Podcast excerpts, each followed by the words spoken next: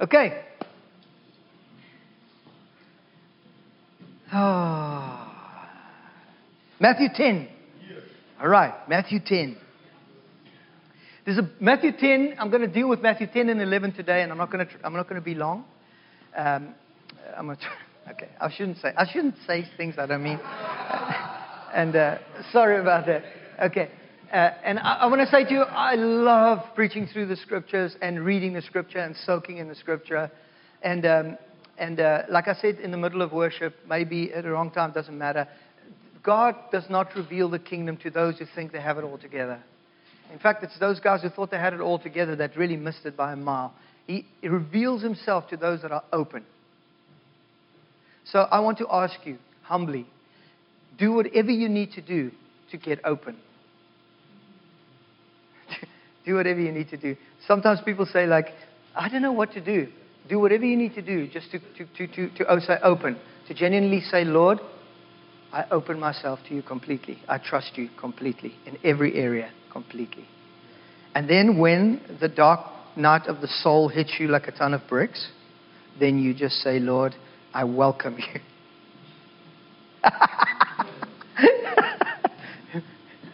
you know, it's amazing that Jesus was, uh, was, went to the, the river where John the baptizer, his cousin, was baptizing people. And um, John said, Wow, behold the Lamb of God who takes away the sin of the world. And Jesus walked in and he says, I'm not worthy to, be, for you, to baptize you. You should be doing this to me. I'm not worthy to even touch your sandals, which is like a real thing.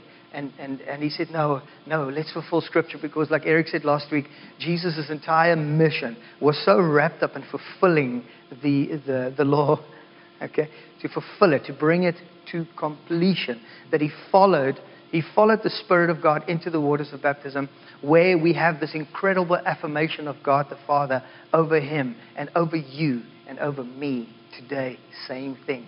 This is my daughter. My delight is in her. This is my son. And not just third person, but Tom, you are my son. Jaco, you are my son. I'm well pleased with you. And shoo, his humanity, fully man, fully God, submerged, submerged, yes, and baptized, and came out of that. The Holy Spirit came upon him, and the Bible says, remained on him, and straight away he was led by the Spirit into the desert. Okay, I am sorry. Okay, I'm sorry that it sounds like I'm always doing this. Okay? like I'm always trying to quench the fire. I'm not. I just want the real fire. And particularly in our cultural context, listen to this. We, and I'm reading broad now, guys who are contentious, uh, and it's secularism and the post Christian world that we live in right now. What, what if we are like on the precipice of something that is humongous? What if we are in the darkest hour of the soul and of the world right now. What if the depravity of secularism is actually at an end is much weaker than we think it is, and we are the hope of the nations? I mean, what if that's the reality? And we can contextualize the gospel as much as we want, get great lights, lights and, and, and mega speakers, and whatever the case whatever people do to make it more relevant to a world today. We can do all that.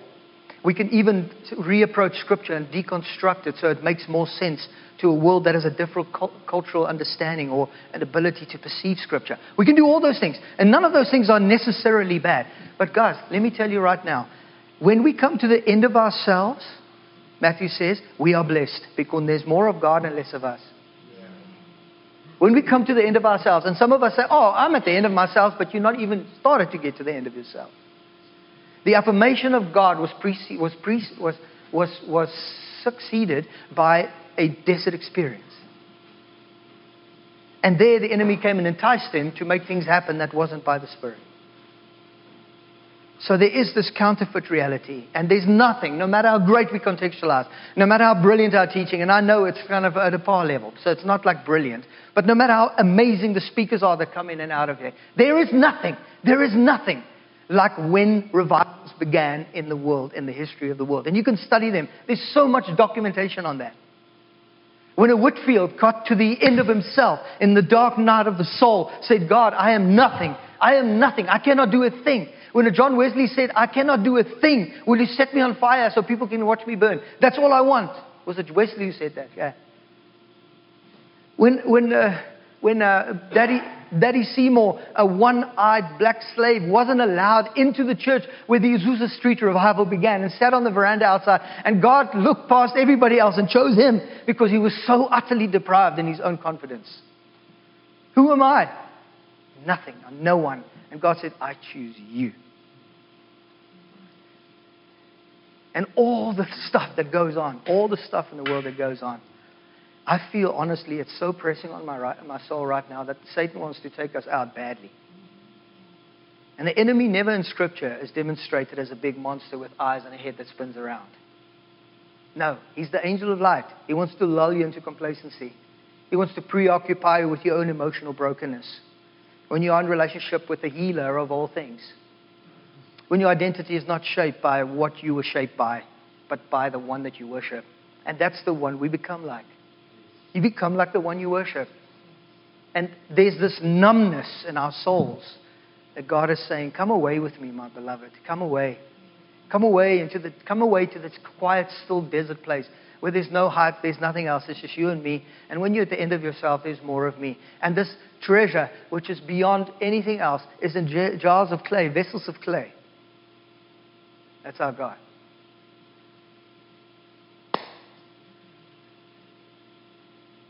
I think it's when we're at the end of ourselves where we actually start to step out, maybe first steps of faith.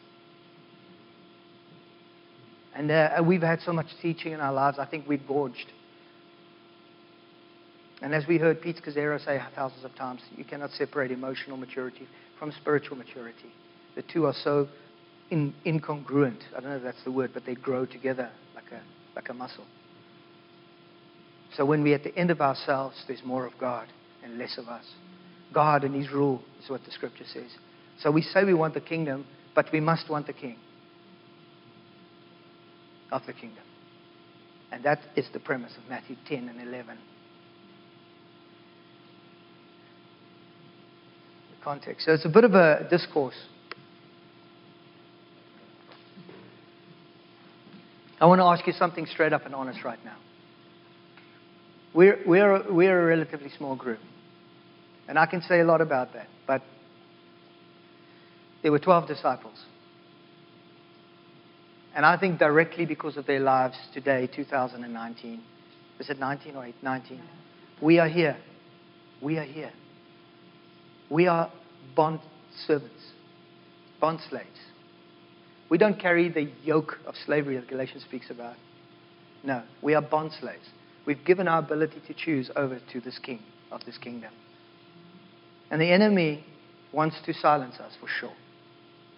The way that he wants to do that is through complacency, mediocrity, and just our first response being the world's way instead of what the scripture says. And if anything, if we can cheer each other on, despite our personalities, talking about myself,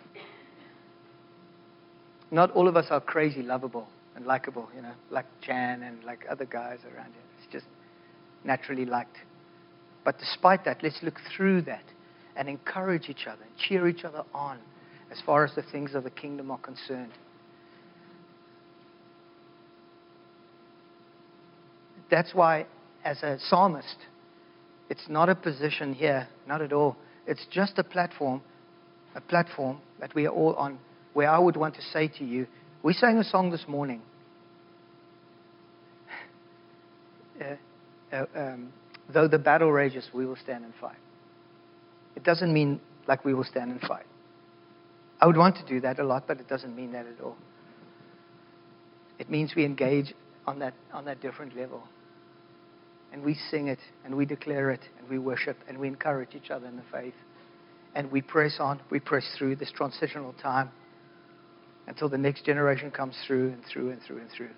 For those of you who are 50 years old, your greater days are definitely ahead of you. For those of you who are 60, you are just coming into the prime era and days of your lives. Okay. Okay. And, and uh, I love the fact that everybody always comments that we have such a cool demographic age wise and, and stuff like that. But this church does not exist for the next generation. We love the next generation. It exists for our generation, the next generation, and the next generation, and the next generation. That's a given. But it exists to be an expression of the kingdom of heaven on earth. With a king who is Jesus, whom we yield and submit to and obey. I've got to get to Matthew 10. All right, so it's a discourse on mission. The context of the mission, and Jesus went throughout all the cities and villages, teaching in their synagogues and proclaiming the gospel. I'm just reading, I'm backing up a little bit to where Eric did such an amazing job last week. So, and Jesus went through all the cities and villages, teaching the synagogues and proclaiming the gospel of the kingdom and healing every disease and every affliction. And when he saw the crowd, he had compassion for them. And because they were harassed and helpless, like sheep without a shepherd, then he said to his disciples, The harvest is plentiful, but the laborers are few. Therefore, pray earnestly to the Lord of the harvest to send out laborers into the harvest. The paragraph sums up the ministry of word and deed. Word and deed. The enemy would want us to be a people who are a word people only, or a deed people only, a spirit people only, or a word people only. And you can almost take every uh, social scenario in life and in history and fit them into those two categories word and spirit. We are now the generations or the people or the people alive on the planet Earth today for such a time as this who want to see the culmination of the word, the word of God and the Spirit of God. The Word of God cannot find fulfillment in our lives without the Spirit of, of God, unless it just becomes a, a, an ethical or a moral ladder that we're trying to climb. We need the Spirit of God. We have authority. Remember, He given all authority to us. He has it, He gave it to us. So we have the authority. And so much of this that we, that we, that we live out every day hinges on that authority. Almost everything that goes down in church comes back to authority. Whose are you under? And how are you expressing your authority in the world? Not Pharisaically, but like Jesus would, and this is the model. So, word and deed. And so, uh, and then the calling of the twelve. This list, this list is, is repeated in all the Gospels, and uh, is, is, is, is obviously important because of that. And Matthew listed the men in pairs, and probably um, they were sent out two by two, just like we, we see the Gospel says. So he lists them in pairs. And, um, and they parallel to the 12 sons of Jacob. This is just a bit of historical thing to you. Is it super hot in here? I'm burning up. Why are you laughing? So hot, so hot. Okay, so there's this parallel, maybe the 12 tribal leaders uh, that you can read about in uh, Numbers chapter 1. Um, in Matthew 19, verse 28, these men are given their eschatological places as the 12 apostles who will sit on the 12 thrones alongside Jesus to judge the tribes of Israel, which is a pretty big deal. And I can't really get my head around that, so that's all I'm going to say about that. And then uh, Jesus perpetuated the ancient leadership structure, not based on tribal affiliation, but based on the call of the Messiah. The call of the Messiah. I remember in Zimbabwe years and years and years ago, it was a team of us, about 50 of us with Kia. We were in the bush and we were sleeping in, in the bush. And um, the one night Kia said, uh, We're going to have some, such an amazing time tonight. We're going to meet this guy called Lovemore. And he, Lovemore is just a local pastor. And we walked into the place, and Lovemore was a, was a Shona man, Shona. And um, beautiful, absolutely beautiful. Him and his wife came in out of the darkness into the light, their faces shining with the very radiant presence of God. That's the only way I can describe it. And Vaseline. And, the, and, and they, started to, they started to pray, and instantly, instantly, I mean, when Lovemore opened his mouth, he said, Welcome to Zimbabwe. It, it was like the tangible like thick weight of the glory of God was there. And I looked at this and I thought, wow. I didn't exactly think this, but along these lines, like, wow, who is this guy? In the middle of the bush. There's literally nothing around here. A couple of scrawny, very skinny cattle, and maybe a hut or two or three. But in walks a man who's not qualified because he is a royal prince, but because he has been called by God. And the reason I remember that is because that's what Lovemore said. He said, What a privilege for me, in a very strong Swahili accent, no, Shona accent, beautiful, to be here and to serve God here because, because God has called me to preach the gospel. And so none of these disciples here, none of them, you could look at their lives, they were a bunch of scallywags. Were there because of any royal blood or anything. They were there because Jesus called them. Likewise for you and me. The call. Remember, it's not to the perfect, it's to those who want to follow, it's to those who are open. So we preoccupy ourselves with our own imperfections and there give ourselves, give into the distraction of the angel of light. And it becomes about us instead of about this Jesus to whom we surrender and say, Take it all. Who agrees with that? Woo! And that's why God will use the outcast and the broken and the socially awkward and the, the in the eyes of the world, the ugly and the ungifted. And He will use them. He will use the foolish things to confound the wise and the weak to confound the strong. That's what He's like. And so our confidence can never be as we enter this kingdom in our own ability. It just can't. It just can't. We don't have enough. So so note that he gave them, and he, and he called to him the 12 disciples and gave them authority over unclean spirits to cast them out and to heal every disease and every affliction. Please just say every disease.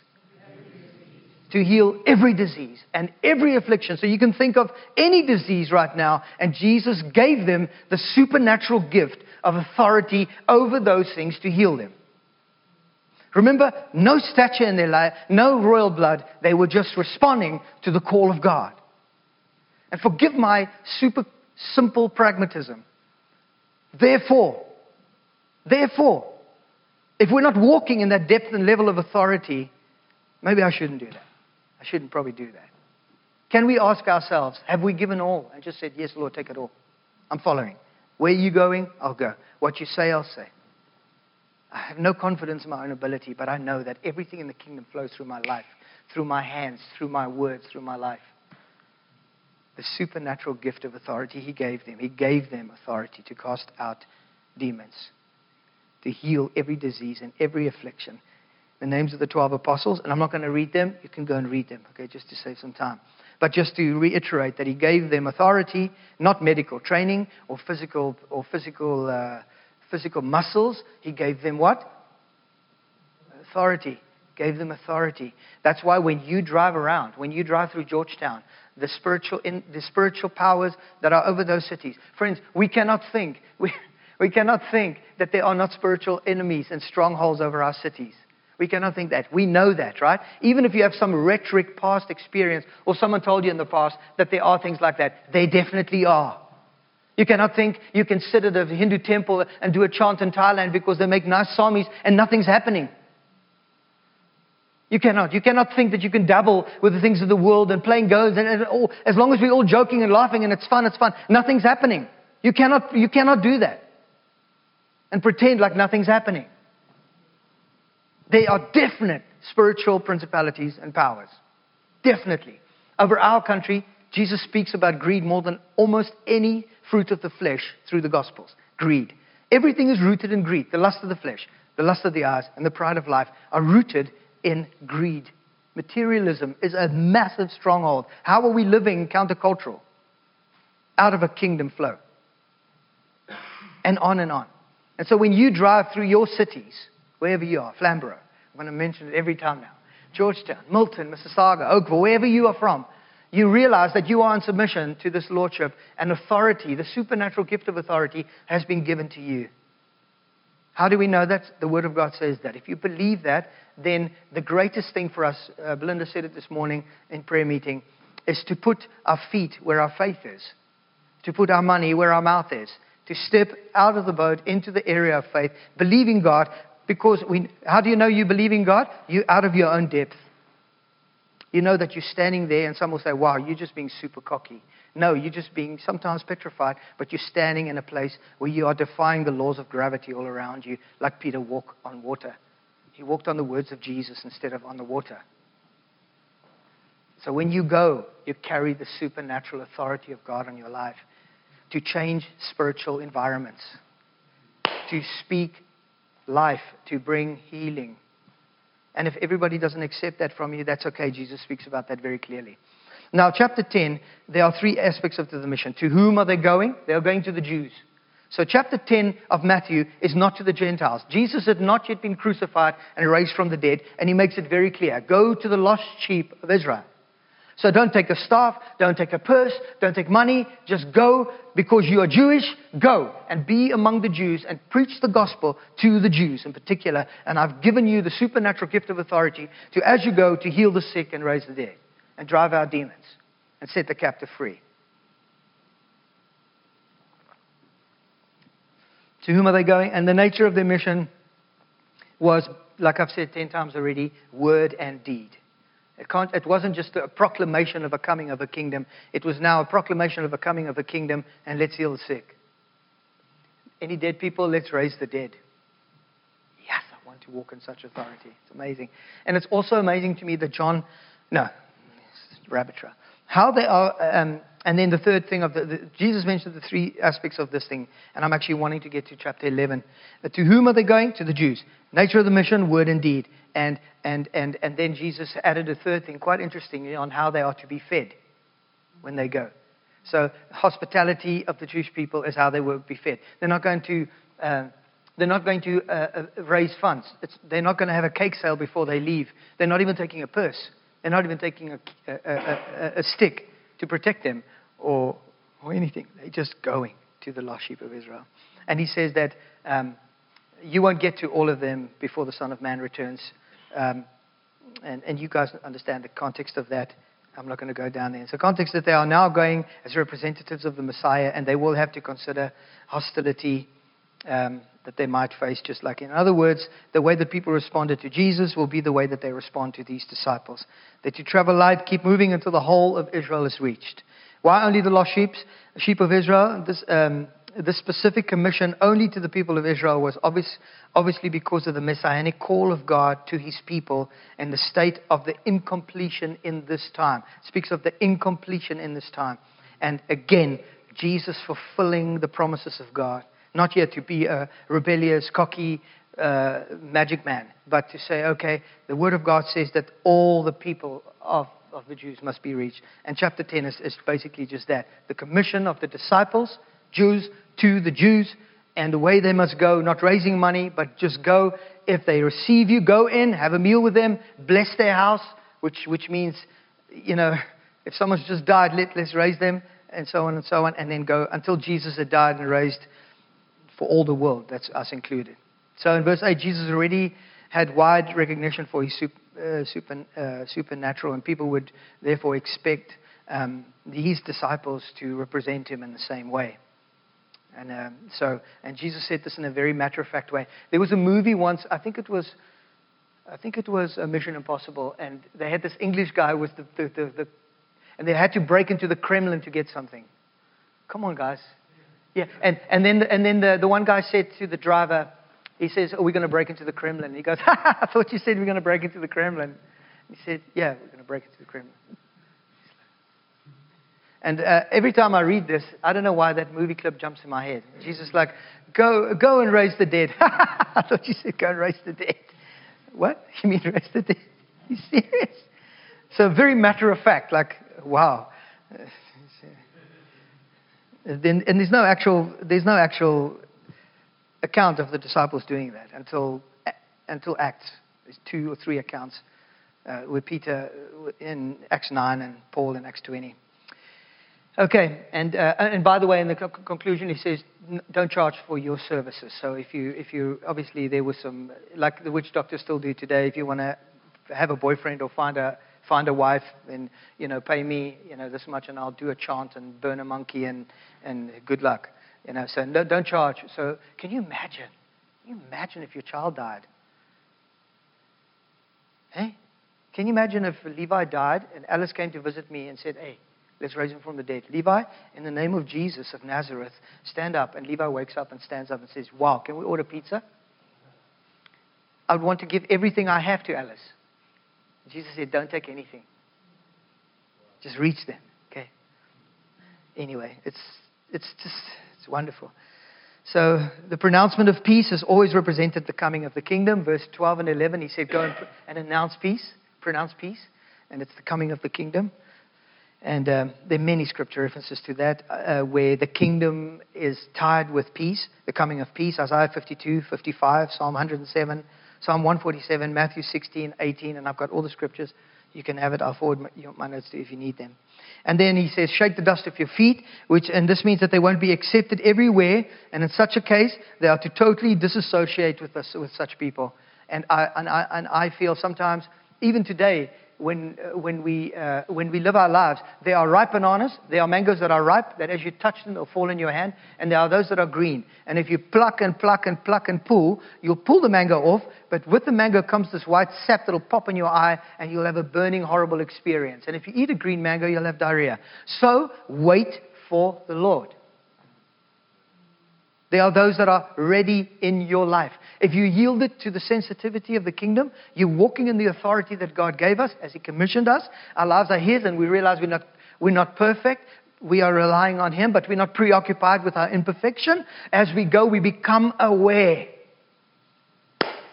People start to illuminate. We become aware of people, sometimes in the most unexpected places.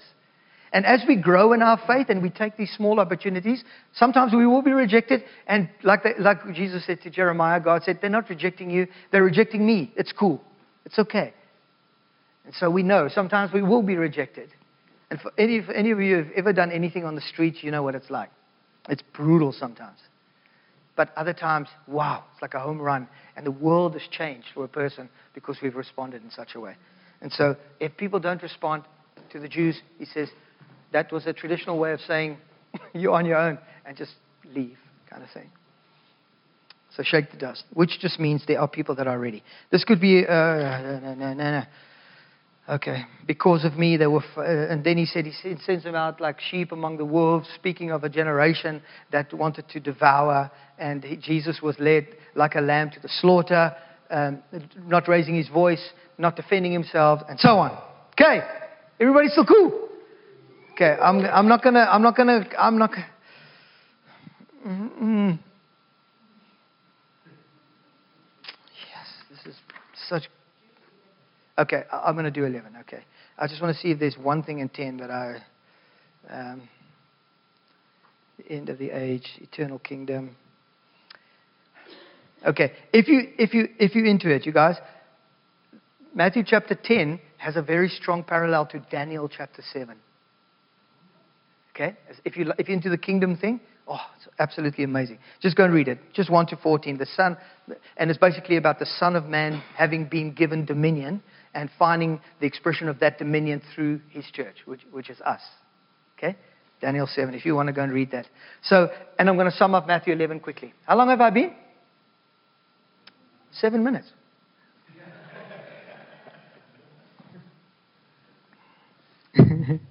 You know, I listen to some of these commentaries that these guys say. They speak for, for an hour and a half on like three verses.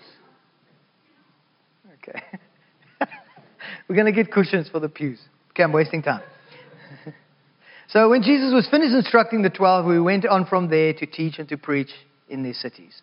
Now, when John heard of, of uh, in prison, verse 2, about the deeds of the Christ, of of the Christ, he sent word by his disciples and said to him, are you the one who is to come, or shall we look for another? Wow. Skip back a little bit. John, behold, the Lamb of God takes away the sin of the world. John preaching a baptism of repentance to incite and to ignite a fire in the lives of people in that area that the kingdom of God is coming. And with it, its king, the Messiah, Jesus Christ, his cousin. So, this is the same John who says, Are you the one, or should we expect another? We know that John is in prison because he was very outspoken towards Herod, because Herod was having an affair with his brother's something, wife, I think his brother, but anyway. And John said straight out, was put in prison, and we know that John was beheaded a little while later. Okay? So, despite his essential role as a forerunner of salvation and his status as, the, as, as, one of the greatest prophets who ever lived in verse 9 and verse 11, John remains outside the messianic community as one of many that was mentioned in Hebrews chapter 11. They call that the messianic community, men of lineage through the line, through the lineage of, of Adam, David, and Jesus, who looked forward to such a great time of salvation, but never experienced the privilege of it. like you and I. And we'll get to that in Matthew chapter 13. So, okay. Why did John ask this question? okay. I'm going to go out on a limb here, okay? If you have corrections for me, tell me afterwards. But this is what I feel. The, the scripture in the Gospels that says there will be weeping and gnashing of teeth. Um, um, was mentioned with the ten virgins when the doors closed and there were the people outside was men- mentioned with the, the servant that didn't, that didn't, didn't dress up in the robes of righteousness at the wedding feast, and in a couple of other contexts as well. That, that gnashing of teeth, as I've, as I've mentioned before, is not a, a, suffering gnashing of teeth as if you're sitting in the midst of a fire. It is, it is uh, and I did not study this, but I heard this from a, from a Hebrew scholar, that the gnashing of teeth was a, a sign of anger. It was anger and resentment towards God. And in the words of Dallas Willard, the best thing that God can do for some people eventually is hell. Think through that, okay? Just think through that. Because they literally are so angry and vehemently opposed to what He's like. I, have, I had a friend for many years, okay, who lived like, and I think we all do this in some way, but I'm just being open with you, who lived through me. And he wanted me to make people pay for things that they did wrong against him because of, uh, because of where, where I was as a, as, a, as a, leader of a church. And uh, it was so horrible. It was so horrible. Jaco, why aren't you doing something about that? Why aren't you doing something about that? Why are you doing nothing about this and about that? As if, as if everything that was not right in our human walk, which is a lot, was somehow my responsibility. And eventually, our friendship ended over that very thing because I would not take action against someone that had wronged him. I would not take action. And I'm in no way trying to paint myself in any good light. I promise you I'm not doing that. But John came, the Pharisees were there. They expected the Messiah to come and overthrow Roman rule so that the Jews could rule. They were disappointed. That was the premise of them taking Jesus to a Roman cross and executing him.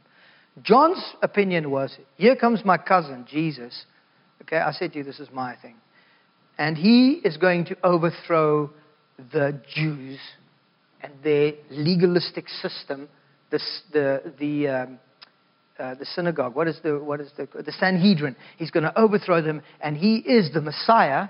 I believe that. He is the Son of God, and he's going to come and he's going to take that place and rule. But his mindset was still that of rule and control and ultimately making people pay for their sin. I think this is so massive. I do. Because Jesus came and paid for our sin. And Matthew and John 3:17 says Christ did not come into the world to condemn the world but to save the world from their sin. And it says in Luke that he came to take away the sin of the world. For this reason was the Son of God manifest or made known People say, to take away the sin of the world. Not once does it say, for this reason was Jesus manifest, to make people pay for their sin. And the reason I started with the gnashing of the teeth is because I feel this is the root of that reality. Somebody's got to pay. My friend Ezra in the, in the, Church of the Islands had, had, seen a movie. I don't know what movie it was, but he always used to joke when we were out fishing about something, and then there was some, some some open discussion that we couldn't come to a conclusion about. He said to me, Marie, somebody's got to pay. Those were his words. Somebody's got to pay. It stuck in my head forever and ever. Still now, we jokingly say that. Somebody has to pay. Jesus stepped into the scene and said, I'll pay. John said, No, you are here to enforce others to pay. The Pharisee says, You are nobody, you must pay, but you're not paying for my stuff and all of them ended up gnashing their teeth.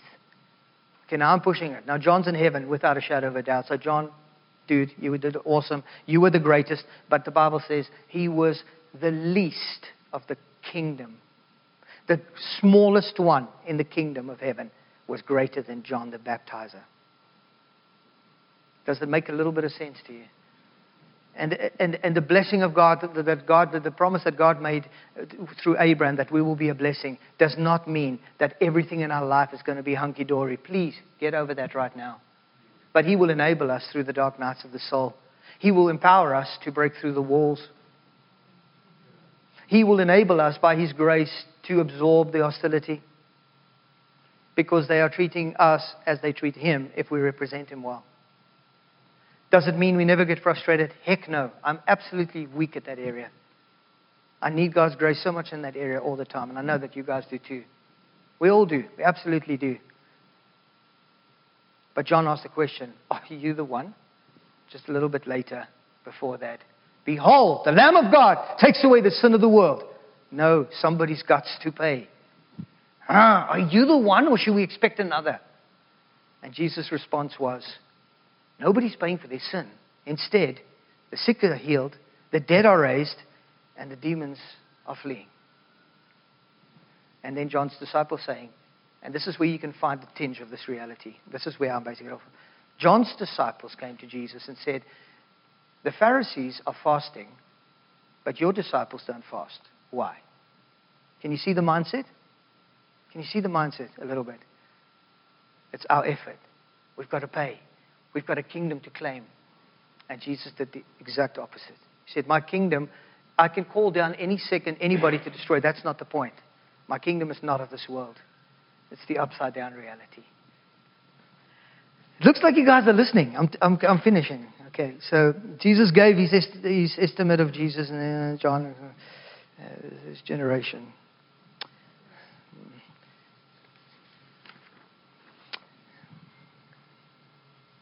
Okay. Um, sorry. Yeah, I'm going to have to leave a lot out. I'm sorry, okay? Um, but to what shall I compare this generation? Okay, this is verse 16. Uh, it is like children sitting in the marketplace and calling uh, to their playmates and saying, hey, we played the flute, but you guys didn't dance. We played the, the, the, the harp, the dirge, the dire, the dirge, I don't know what it is. You guys didn't cry. You guys didn't play the game. You guys didn't engage. John gave us uh, his, his estimate of Jesus. The Jesus of John is now the culmination about. Uh, Jesus basically speaks about this generation, and it reoccurs several times. There's lots of verses reference for this, with various uncomplimentary adjectives like wicked, perverse, unbelieving, adulterous generation. This passage emphasizes the failure of a generation to hear and carry strong disapproval from Jesus with a threat of judgment. Threat. And it comes down to their lack of response to the kingdom. They did not hear. They could not hear because their hearts were hard. Hear. You hear with your ear. This is how my Sunday school teacher taught me this. You hear with your ear. The heart is the seat of the ear. If you take the H away and the T away, you have the word ear. In the middle of the heart is this ear. And they couldn't hear. They just couldn't hear it. And Jesus speaks harshly about them and says you're going to be in trouble. And, um, and, and it's not the words of a disciple or any, anyone else. It's actually in red in my Bible. Jesus actually said it. And this is what Jesus had to say to these cities who refused to respond Woe to you! Sodom and Gomorrah's judgment will be easier than yours. And I think because Jesus was manifest in front of them, he walked among them, touched them, raised their dead and their sick, and they would not hear. They refused to hear and they were duped. Their hearts were hard, and so their ears were closed. So hard heartedness, friends, is deadly. There's my conclusive pragmatism again. Hard heart, you cannot hear. And you could see it with some people. You could say something to them, they don't hear it. It doesn't mean that if you say it, they hear it. They don't hear it. And the same with me. Same with me, okay? There's some things I just can't hear. I, my heart is closed in those areas. And, um, and uh, I'm not going to do this. I'm not going to be able to do this. But I want to finish with this. John wrote the book of Revelation. This is not John the Baptizer. This is John the Intimate, as they called him. They also called him John the, the re- Revelatory one, the one who got the revelation. He was the one, the only one who was not martyred for Jesus, although he was boiled in a pot of oil and he was exiled to Patmos, where he had the revelation of Jesus. The book of Revelation is it's not revelations, it's revelation. It's the revelation of Jesus. I want to say this to you. The ear is closed when the heart is closed. The world and all its stuff, Jesus says, closes the heart. So the ear cannot hear. So you can listen, but you don't hear with the ear of faith. Um, the only thing that softens the heart is intimacy. And I know I sound like a stuck record, but if you're not making time and specifically putting down certain things to come into that place alone intimately with Jesus, your heart will remain callous and your ear will remain deaf. And John the intimate was John the revelation man. Out of intimacy comes revelation. There's no other way. Revelation is what we want to live by as, as believers. Not quirky, repetitive quotes from another man's dark night of the soul. But when you are there and it's dark and you have nothing else, your idol will quickly be revealed to by what you run to, who you listen to, what you agree with. In every area. From your sexuality to your finance to your children, everything. What you run to. Fear. What is it? What is it you run to? Control, isolation, secretness, those things, those are counter counterintuitive. They harden the heart. The ear goes deafer and deafer and deafer. And friends, there is a shocking reality about this. Jesus warns over and over and over, and I hope you're reading Matthew through us, against this reality. If your heart is hard, you will miss the kingdom completely. You can participate in church activities, but you'll miss the kingdom. That is devastating. And you'll just live for yourself.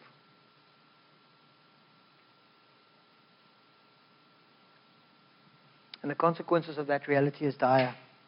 One of them is that the next generation will not come through. Can I say one last thing? The purpose of the Jesus, this because it's such a point in Scripture. Jesus said, "Come to me, all you are weak and heavy laden, I'll give you rest. Take my yoke upon you. My yoke is easy, my burden is light. Learn of me." Okay? I'm humble and meek. That's what he says. Come to me. Come to me if, you, if you're weary and heavy laden. The yoke that Jesus has, yoke is something that you need to make a weight light. So coming into a covenant with God does not mean we're walking without weight. We want weight. We want the glory. The glory is a weight.